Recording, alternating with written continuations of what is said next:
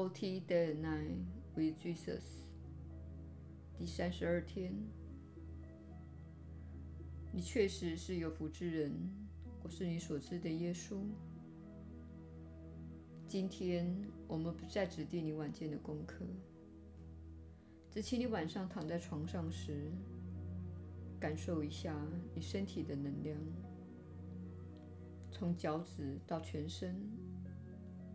缓慢地感受你身体的各个部分，并且跟每个部分对话。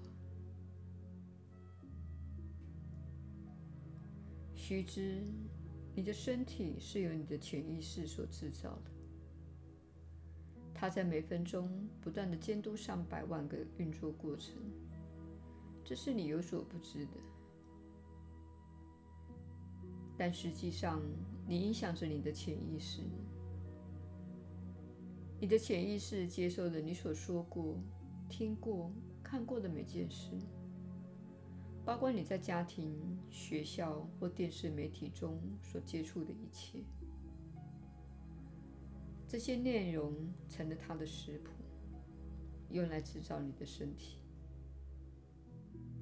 所以说，如果你的家庭中有忧郁症的病史，或你的家庭总是讨论疾病及注意疾病，那么你的潜意识会知道这一点。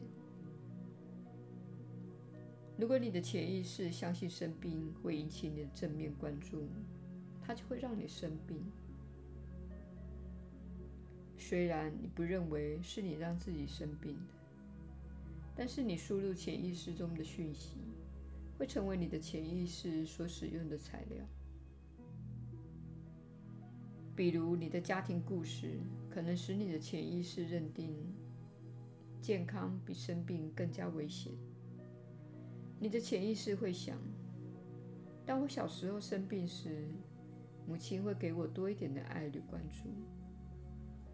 因此，当我要获得爱与关注时，我就生病。这是很合乎逻辑的想法。因此，你的潜意识就会这么做。你要开始了解这个情况。当你今晚在扫描你的身体时，请与你的身体需要关注的那部分对话。如果你有某种疼痛或旧伤，请对那个部位说：“我们不再需要这个疼痛，它现在对我们不再有用，我不再需要它了。”所以我要求你别再带给我这个经验。我们现在要专注在健康，专注在增进自我的能量，专注在以身体作为爱的交流工具。须知，你的身体乃是上主的交流工具，所以这是我们希望你在今晚临睡前对自己说的话。请重复几次这句话。我的身体是上主的交流工具。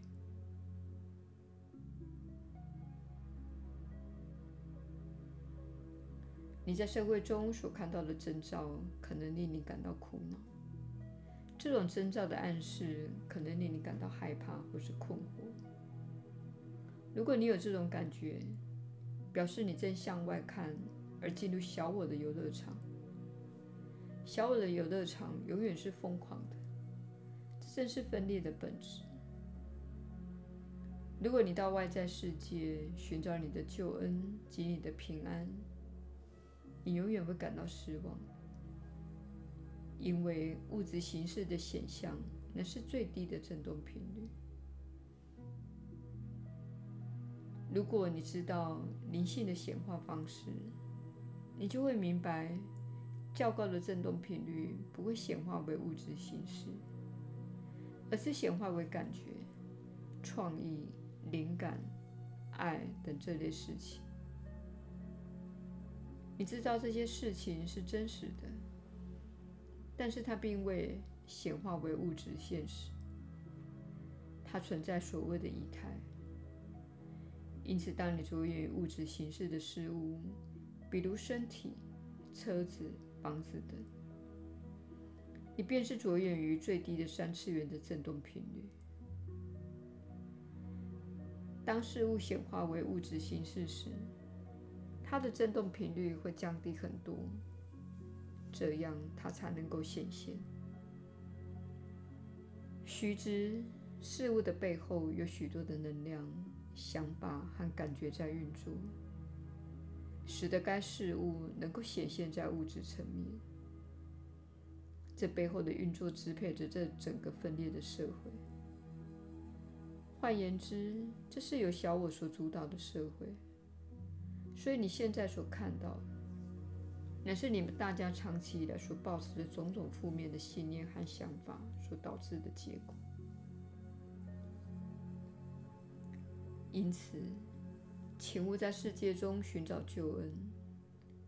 你必须往内看，并提升自己的振动频率。而方法就是我们所提供的种种教导，包括良好的饮食。接近大自然，与你所爱的人在一起，发挥创造力，连接圣灵等，这些方法都是在掌握你的心灵。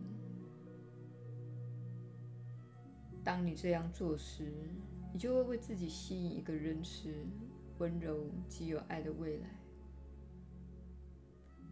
你若去注意新闻或是有关世界正在发生的事情的讯息，而且你看过之后，相信它，认为它会威胁到你的福祉，那么你的小我就会受到刺激。别忘了，你的小我只为了生存，因此他会陷入恐惧。而你一旦陷入恐惧，你就失去离你更高智慧的连接。